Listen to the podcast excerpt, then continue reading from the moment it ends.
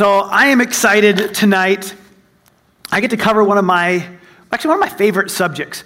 Um, but we're gonna, the, the topic, the title for tonight is Feeding Firsthand Faith. Uh, and we're gonna start with the story, one of the craziest stories in the Bible, or at least one of the stupidest choices ever recorded. Um, but in order to understand the depth of the stupidity involved in this choice, you have to have some backstory. So, our actual moment we want to catch is in Exodus 32. But in order to understand it, you have to rewind a little ways. So, the Israelites have been in Egypt for as long as any of them can remember. They've been there for about 400 years and they've been slaves for a long time. They've been mistreated, they've been abused, and they have cried out to God for help. And they're like, God, this stinks. We need your help. We need you to save us. God showed up to Moses, told Moses he heard their cry, wants to deliver them, sends Moses. Moses shows up, and Pharaoh says, the king of Egypt says, I don't want to let him go. And he says, Well, God says to let him go. Well, he, Pharaoh goes, Well, who's God and why should I obey him? And this starts this like contest between God and Pharaoh. Pharaoh's like, I don't know who God is and I don't care and won't listen. And God goes, Fine, I'll show you who I am. And you can decide to listen. And it starts relatively small and you know, like he throws down a staff and it becomes a snake, and Pharaoh's like, Well, my magicians can do that too. And then Moses' staff eats their staff, snake things It's kind of weird, and picks it back up. And he's like, Well, this is just magic. I can handle this. And then they, they turn the river to blood, and, and this is kind of crazy. And then frogs infest the land, and then we have gnats, flies. Uh, livestock all begin to die. We have boils on people, on the livestock. And then throughout this, God begins to separate out the Israelites and shows Pharaoh that this isn't just a random happening that happens to be happening to Egypt because it happens all across Egypt except for where the Israelites are. So, like, there's just craziness except right there.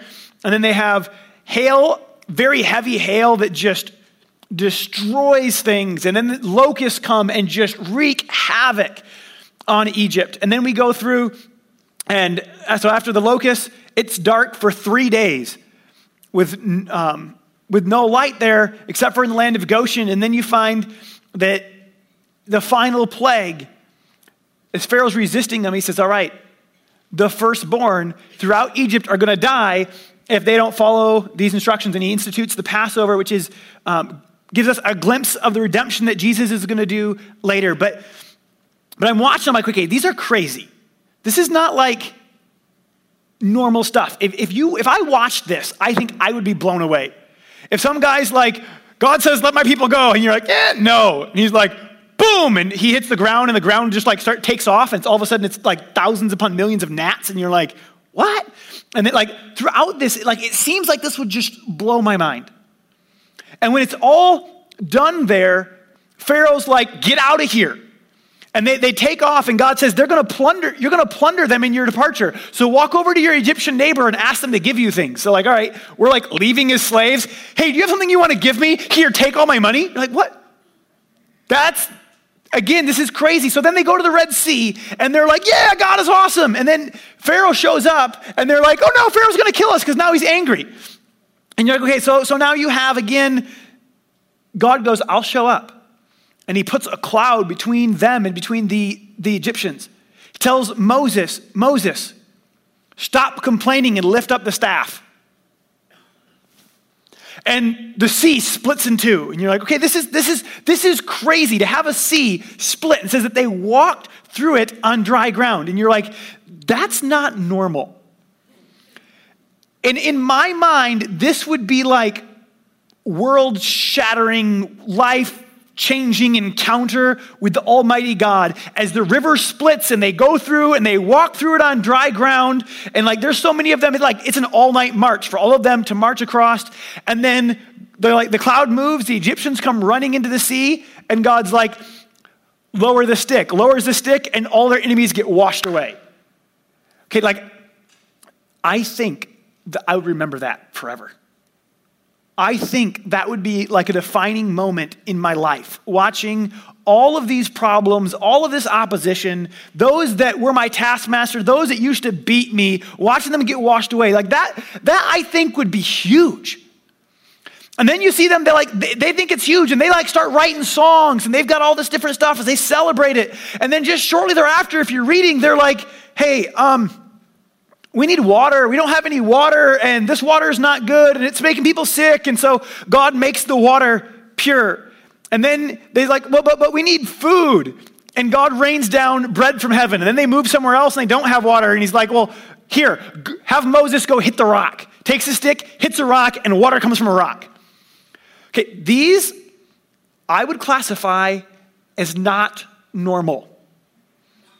Like, if I was to put that in today's, in like in your life, you have been involved in a church where you have seen constant every miraculous thing possible. Like, those are like grand, nation shaking, monumental things. Are you, are you, tracking with me? Okay, so, so they just seen all of this.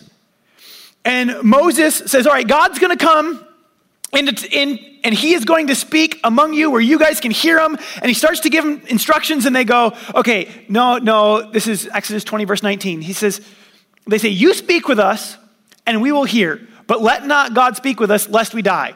And they're like, they, they have this understanding that God is big and that God is powerful and that they make a lot of mistakes and they're, they have that much understanding. And that's, that's it. So go, you have a relationship with God and you talk to us. So then Moses goes up on a mountain and talks to God. And he's gone for like 40 days. And in Exodus chapter 32, verse 1, we hear the most stupid line I think ever uttered. it says that they, when they, the people saw that Moses was delayed to come down from the mountain, the people gathered themselves together to Aaron and said to him, Up, make us gods who will go before us. As for this Moses, the man who brought us out of the land of Egypt, we do not know what has become of him. I read that and I thought, you have got to be the dumbest people that have ever lived. Okay, first off, make us gods. If you have to make it, how is it a God? Like, you came first. It didn't make you because it didn't exist until you went and decided to make it. So, like, this, this, think, the stupidity in that thinking alone seems shocking to me. But, but I'm looking at this, I'm like, okay, you literally just saw Egypt rocked by the power of God. You literally walked through a sea. You watched your enemies get destroyed. You have a rock that's been pouring out water for you because God said so, because Moses hit the rock in God's command. You have bread that shows up on the ground every morning, and yet you want to make a new God? And like I am like trying to process how do you get from watching this miraculous to going, why don't you just make me a God? You just saw, how could you turn from this God so quickly? Like, it's not even like at the end of their life with years in between. This is a short period of time, and now they're turning away, and I'm baffled. But I begin to learn something. They never had a relationship with God, they had a relationship with Moses they had a secondhand relationship with God. Secondhand relationships fall apart if the primary relationship disappears. When I was in college, um, I met a lot of people. I moved, I was a long ways away from home, and I met people, and I was having fun making friends. And then I met one that was really good looking, and I started hanging out with her. I'm like, this is fun. And so I started kind of getting to know her, and I got to know a bit of her friends. And so her, her, name is Kylie. I hung out with Kylie a bunch, and her best friend was Kelly. And I became friends with Kelly because I kept hanging out with Kylie. And we became um, pretty good friends here. And then as, as time went on, it became clear that Kylie and I were not going to pursue things any further. And this was what was weird my relationship with Kelly disappeared. And it wasn't like she'd see me and run and yell, Black Pig! and run away. Like, but I had a friendship that, like, just instantly disappeared because my friendship wasn't actually based on us. It was based on my, my friendship, friendship with Kylie and her friendship with Kylie. That's what a lot of Christians do. Is they go, I have a relationship with pastor and pastor has a relationship with God.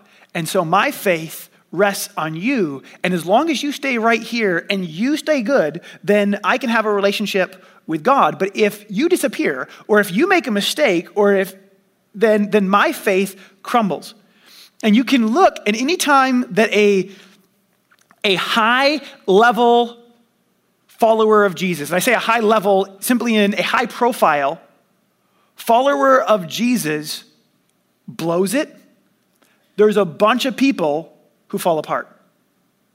Because rather than going, I'm chasing after God, they go, I'm following this leader.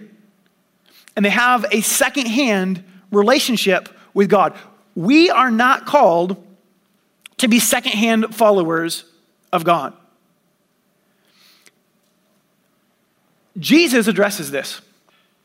In, Jesus, he, he's teaching. Um, we're going to look at it. He, this is recorded in several of the Gospels, but um, in Mark chapter 4, uh, Jesus tells the parable that's often referred to as the parable of the sower. Most of you guys are, have at least heard it. Uh, if not, you're very familiar with it. Um, but Jesus tells the story. He says, the, the sower goes out and he sows some seed. Some falls on the path. The birds come and eat it. Some falls on uh, the stony ground. It um, springs up and then dies right away because it has no root. Um, and then it says, um, some fell among thorns, and it was choked away by the cares of this world, and some fell on the good soil. And the good soil is those who, ex- who hear and accept the word. Um, there's two, two things I want to look at in there. First, hearing and accepting doesn't seem very thorough and personal. So I'm like, I looked up, I'm like, okay, what does the word accept?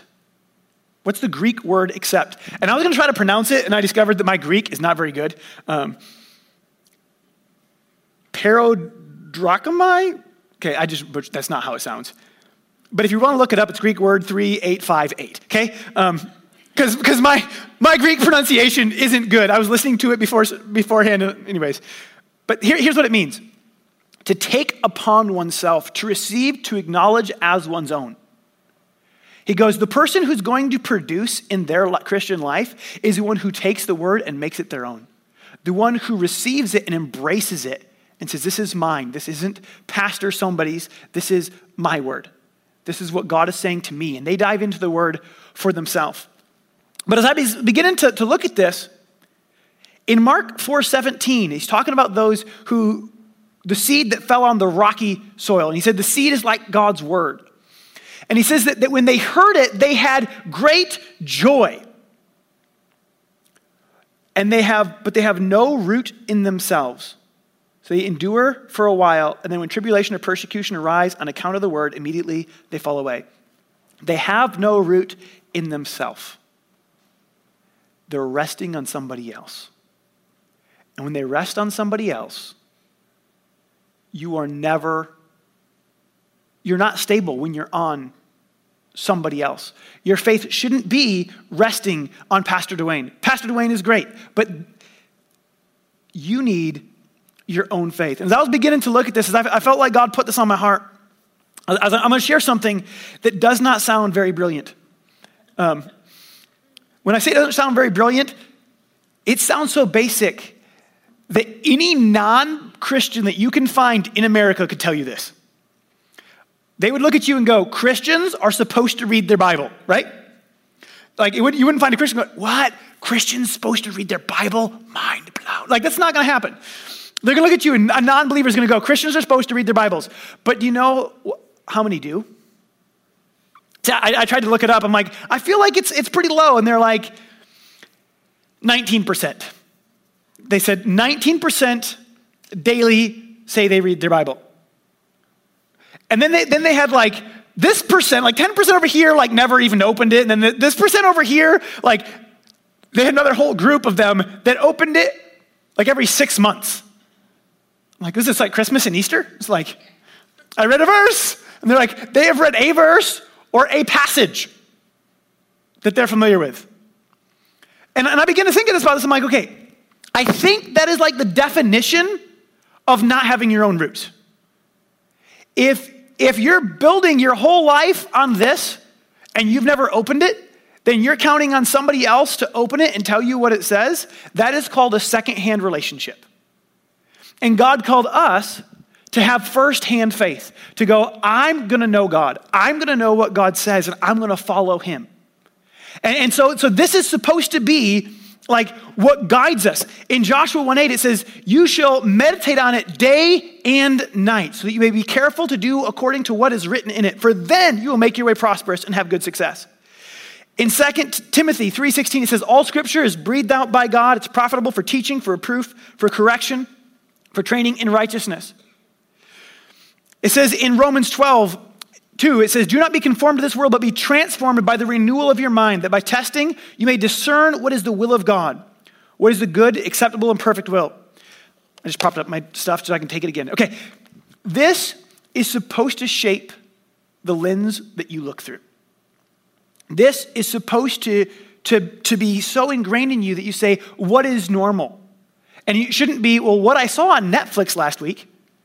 It shouldn't be, Well, what they were saying around the water cooler at work. Should, should be, Well, what God says is how I live. Well, God says that I'm supposed to love you. So even if I think that you, that you have a ridiculous opinion, and I just was looking at people arguing over Facebook over different things, and you're like, no one's listening. They're all just yelling at each other. And you're like, what are you doing? Like, you probably both have some, some validity to your argument, but no one's listening. Everyone's just tearing each other apart. And you're like, well, how does the Bible say you should handle it? With love? Is any of that with love? Like, this should determine how I handle it. This should determine how I step, how I treat you, how I, how I disagree with you, how I love you. This is supposed to shape it. And as I begin to look at this, I realized that, that our culture actually fights this. Our culture has this pushback against authority and it has this pushback against absolutes, which is somewhat stupid. And I say that because to say there are no absolutes is a definitive statement. So, in saying there's no absolutes, aren't I making an absolute statement?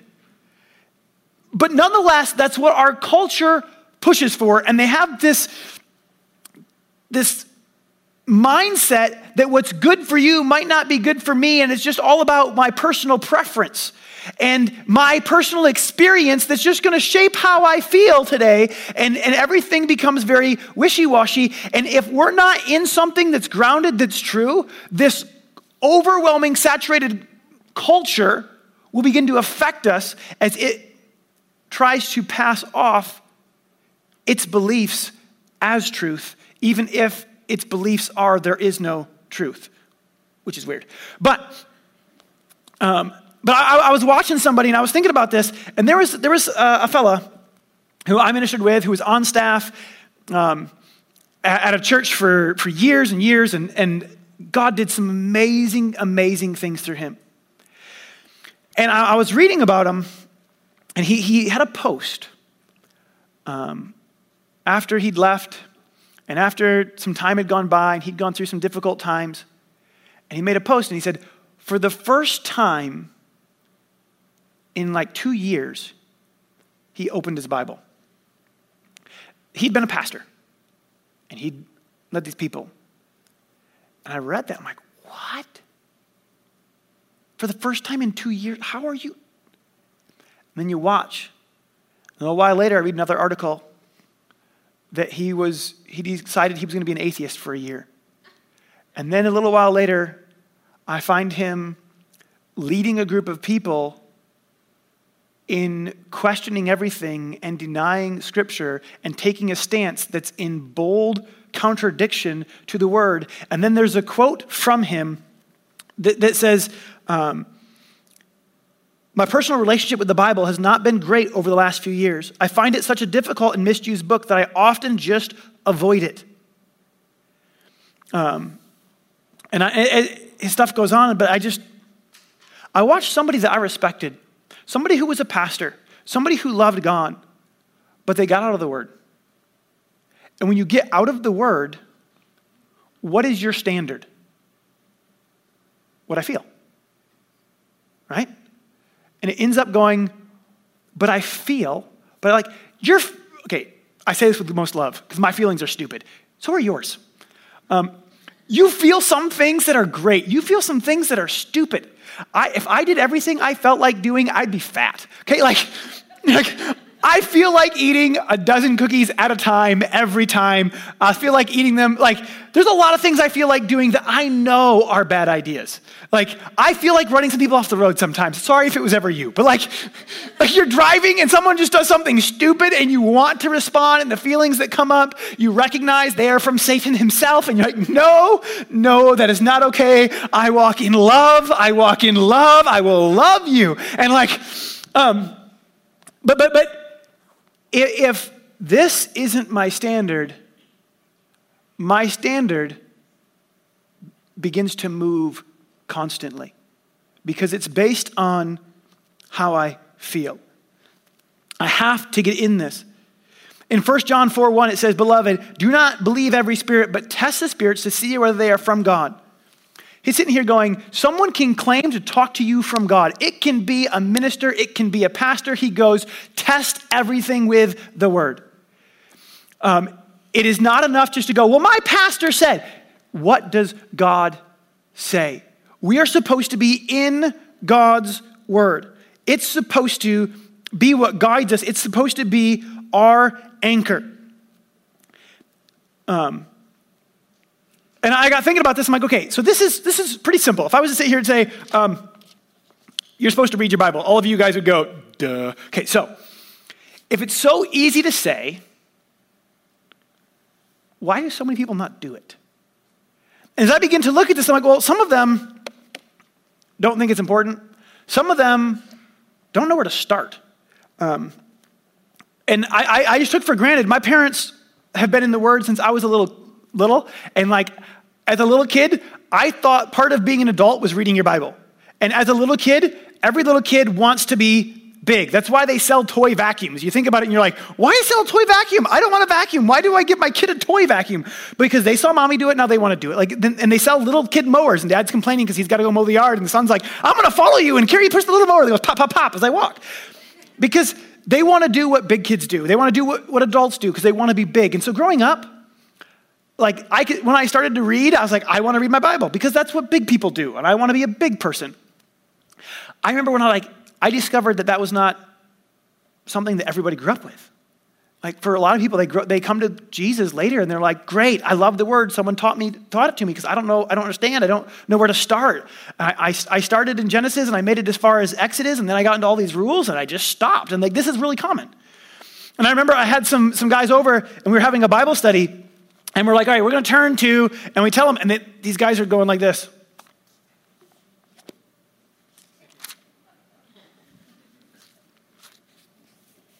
You're like, you, you, you have no idea what you're doing, do you? No, no. Where, where, where, where is it? And you're like, okay, let me show you. Like, there is some really basic stuff that I'm like, I started taking it, I realized I took a lot for granted. You're like, oh, just because my parents taught me this doesn't mean that everybody knows how to navigate their Bible. The fact that the Bible is one book that's made up of 66 books is news to people. And if it's news to you, welcome. I'm going to try to break this down and we're going to get really simple and then we'll go a little bit deeper for those that are um, that this is not news to. But so your Bible has 66 books. There's 39 books in what we call the Old Testament, which is from creation till just before, um, till the last book that was written before Jesus comes. Then there's 27 New Testament books, which is the half after Jesus comes. And we refer to them that way because the way that we relate to God in them changes. And as I begin to look, I'm like, so, so as I read this, it's, it, it's a story.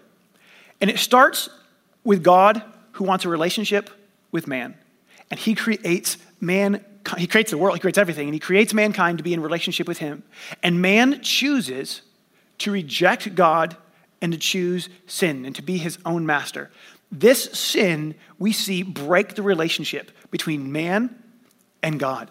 But we see God right from the get go. Right from when he goes and addresses the first sin, he, he promises that he's going to send one who's going to crush Satan under his feet, and that he is going to make things right, even though mankind messed them up.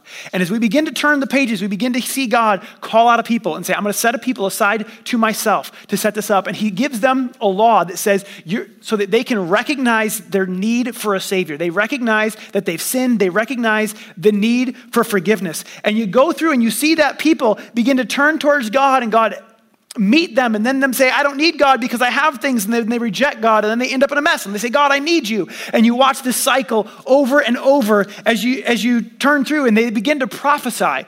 And God begins to give them words that He is going to send someone to redeem them, someone to buy them back from what sin from what they have sold themselves into through sin, and that he's going to set them free. And you see this all through the Old Testament until you get to the book of Matthew, which marks the beginning of the New Testament, where Jesus comes as a man, where he begins to fulfill these prophecies, that he begins to come.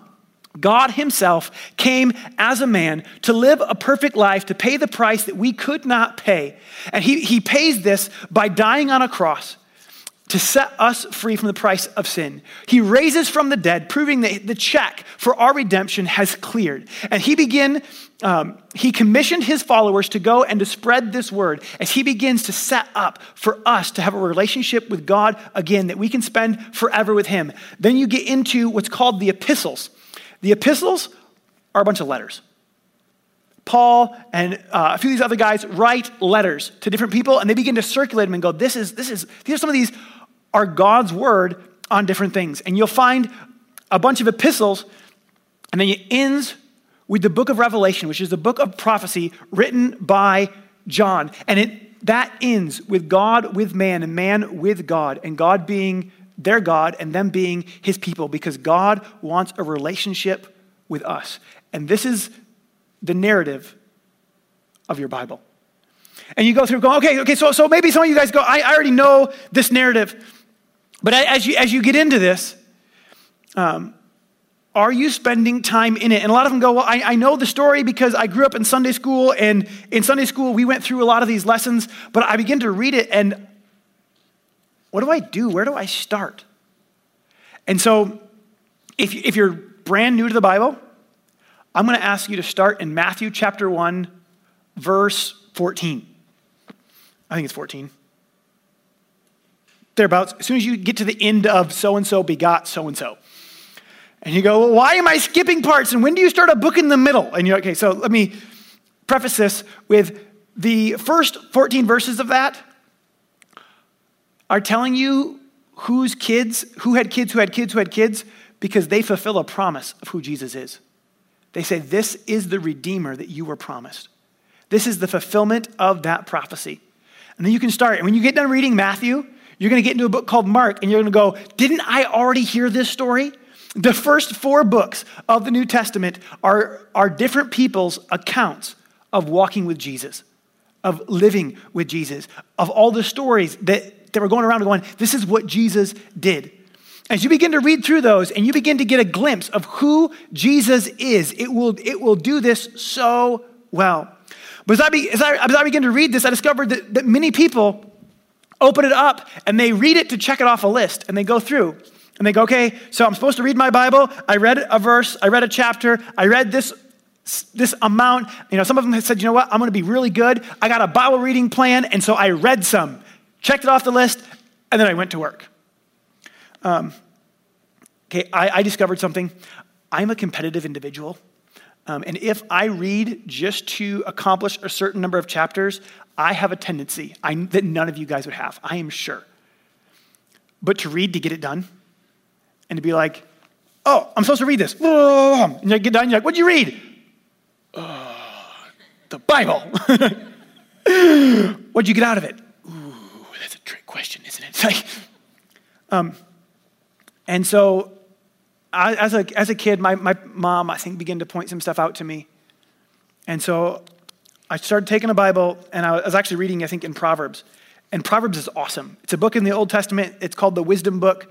And um, it has really simple, important things to say. Like, even if fools consider wise and they keep their mouth shut. Um, and I read that, I'm like, ooh, I know what to do with that. I need to shut up. People will think I'm smart. And like, I took a highlighter and I marked it. And then I got to like a little few verses later, and then, you know, like I'm reading through Proverbs, and it's like, um, life and death are in the power of the tongue, and those who love it will eat of its fruit. I'm like, ooh, hmm, this is good. I need to be careful what I say.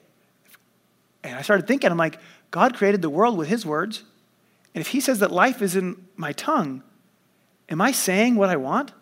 Or am I speaking everything negative that I ever encounter and speaking it further into my own life? And so I began to mark things that, that, that stuck out to me. I began to mark them. And I, then I started going, you know what, there's some issues I got. There's some things I need to know. Um, there's things I need to, to have wisdom on. Like, I, I need to know what a good wife looks like. And so I started marking every time it talk, talked about it. I'm like, all right, what color marker do I got? Found a marker? Like, that's what it's going to be. Whenever I find a woman, it's going to highlight that in the Bible. And you're like, all right, here's what it is. And then, I, then I, started going, well, I need wisdom. I'm going to highlight that. I'm going to mark that. I need, I need I need help with anger. I'm going to mark every spot that it talks about anger. I'm going to, going to mark this. Oh, I'd like to have some money. What does the Bible have to say about money? I put a money symbol next to it. And I begin to mark this. And what it did, it wasn't that it changed my Bible, but it changed me. Because instead of reading it to get it done, I started to read it to see what I could find, to see what it had to say to me.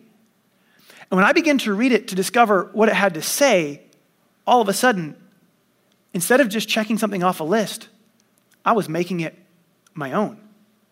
He said, This is where the word becomes, begins to become fruitful, is when I begin to say, you know what? As I read this story, what can I apply to my life? And then I discovered if I read quickly, I come across a verse, I'm going to have a thought. That thought is going to be about this big. Um, but if I'll stop and take a moment to write it down, that thought is going to grow to be bigger. Depends on, on what one, how big it's going to be. I was reading um, this week. I was out with Pastor Tim Gillio. We were out hunting, and so I'm sitting in my tree reading on YouVersion in my tree stand, and I'm reading through the book of Mark, and I came across where God speaks from heaven over Jesus and says, This is my beloved Son, in whom I am well pleased. And I had a thought. I thought, huh, look at how God speaks about his Son. And I thought, you know, maybe I'm going to write this down. So I just stopped while I'm in my tree stand. I didn't have a pen, but I had YouVersion. So I just made a note. I'm like, okay. When God speaks about his son, he affirms him and he affirmed his identity. And then I thought, oh, wow, he affirmed him and he affirmed his identity. I'm a dad. How am I speaking to my son? Am I affirming him? Am I affirming his identity? Am I pointing out verbally the things that he's doing right? Or am I silently approving and verbally disapproving of the things that he does? And I begin to write this down, and then I go begin to challenge myself and go, okay, now I have a word that comes from this that's now my word. This is what God's saying to me. And this is how it's going to apply to my life. And I can apply this to how I parent. And then I, then I went through, and, and I can't go over everything that I found in the word while I was sitting in my tree, but this is the point. That when I begin to write it down, it began to come alive. And when it began to come alive, I began to get so much more out of it. And I want to challenge each of you guys to read your Bible. And I know this is like the deep, ooh, look, my pastor told me to read my Bible. Yeah, but not just to check it off a list, but to read it to say, God, what do you want to say to me? Take something, whether it's a pin, whether it's your phone where you can type, whether it's, a, I, I have Word documents that I started to keep track of my notes because my handwriting is horrible. And if I fill up notebooks, I lose them. Or like later you're like, I wrote it down. Where? In a notebook. Which one? Good question. And it's gone. But if I write it in a Word document, I can later like go, where did I put it? I can hit Control F and I can search and find it. And if um, I have them labeled by book, and I got a whole system that I created for me that just to help keep me straight. But this is not the point. It's not you have to be Pastor Daniel. The point is you need to pursue Jesus for you outside of what happens inside this building. You need to have firsthand faith that's not built on us. And if you're to have firsthand faith, that means we each have to spend time in the Word for ourselves. And that if you want to get something out of it, you have to be willing to look for it and to go, how can I use it? How can I apply it? Where is this word? And, and when you write these things down, when I begin to look for things that stand out, when I begin to look for, for patterns, when I begin to write them down, it begins to come alive to me. And I begin to do something with it. And as I looked, Satan's, like, his, his primary attack, he's got two things he loves to attack. He loves to attack with lies, and he loves to attack God's word. Like, if you go into the, if you start your Bible in Genesis, you read through to the first sin in Genesis 3, and Satan's first, like, attack at it was, did God really say? And then he, he, he says that if you do this, you'll become like God. But if you go back a couple of uh, chapters, you find out that God made them in their image. So they're already made in God's image, but he attacks their identity, and he does it with a lie while attacking God's word. Now, if you flip in your Bible all the way to the New Testament, you get into Matthew chapter, we're going to go 317. 317, God speaks to Jesus when he gets baptized, says, This is my beloved Son in whom I am well pleased. Then you go, chapter 4, verse 3 ish. Satan says to Jesus, If you are the Son of God, he attacks God's word that God had just spoke to him, and he attacks his identity. And then I was, I was looking in, um, how many of you guys are familiar with the armor of God? Or ever heard of the armor of God? Okay, if you haven't, it's in Ephesians chapter 6, and you can read all about it. As a kid, it was one of like my favorite things that they would teach on in, in like res kids because you're like it's armor! And i wanted to fight everything because i was a little boy and that's just the way i was wired. And so you're like there's swords! I get to hold a sword! And you'd like want to be the one that the, the pastor would like call up or the person teaching because a lot of times they'd bring in props and it'd be a shield and a sword even if that meant that it was a broomstick and a trash can lid. But it was a sword and it was a shield and i was excited.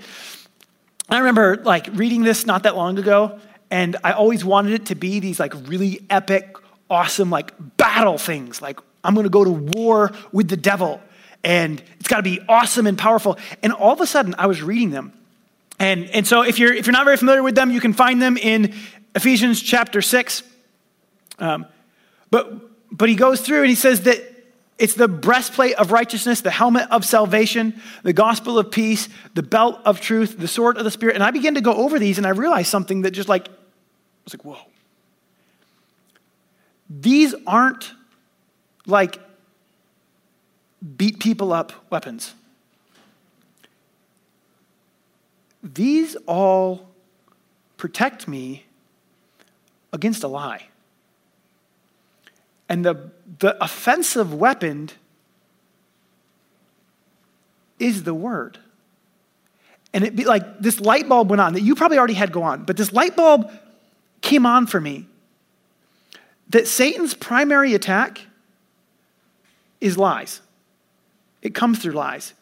He lies to you about who you are. He lies to you about what, what's going to happen. He makes things that aren't good look good. He, he promises things that he's not going to deliver on. And this light bulb that's shining is going, I fight all of this by knowing truth. The things that he's listing as my armor are different areas that I'm going to get from here, and it's getting a revelation of this in here. He goes, when you begin to know that when Jesus says that you're forgiven, you're forgiven, that when he says that he's faithful and just to forgive your sins and cleanse you from your unrighteousness, then when Satan comes to you and says, you are your mistake, you can look at him and you can go, no, the Bible says that he removed my sins as far as the east is from the west, Psalms 103, verse 12. He says that he forgave me. Now your lie now has no grip over me. And he goes, you're never going to amount to anything. And he goes, no, no, no. The Bible says that I'm more than a conqueror because, and he says that greater is he who's in me than he who's in the world. And all of a sudden, the devil devil sits here and he tries to tell you these lies, and you go, no, no, no, no. I know who I am. I, I, am protected because this is in my heart. This shapes who I am. This shapes how I see me. This shapes how I live. And then he sits here and he goes, well, well, you don't need to treat your spouse like that. And you go, no, no, no. Yes, yes, I do. The Bible says that I get to lay my life down for like Christ laid his life down for me. See, I'm going to spend time with this I've had purple people make excuses and they're like, well, I don't want it to be an obligation because this is supposed to be this, this relationship. And I go, yeah, okay, this, you need to spend time with God. And if it's a discipline, well, do it as a discipline.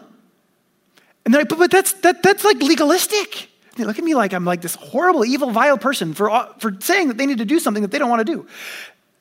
Um, okay, if you meet somebody who's in really good shape, the odds are it's on purpose. And if you ask them, a lot of them like going to the gym, and you're like, man, you're weird. You're like, yes, but if you ask them when they started, they didn't. Like, like they go to the gym, and you're like, did you always like it? They're like, no, I hated it. But after I did it for a while, I tried to stop, and then I felt yuck. And they're like, and I craved it. And then I wanted to go back. Or I like, you talk to somebody, they're like, I haven't ate junk food in this long. And then I tried it and it was disgusting. And you're like, God bless you. And, like, um, and I look and I go, okay, this is supposed to be a relationship. Let me tell you a secret. I have the most amazing wife in the world. I love her. Sometimes I love her on accident.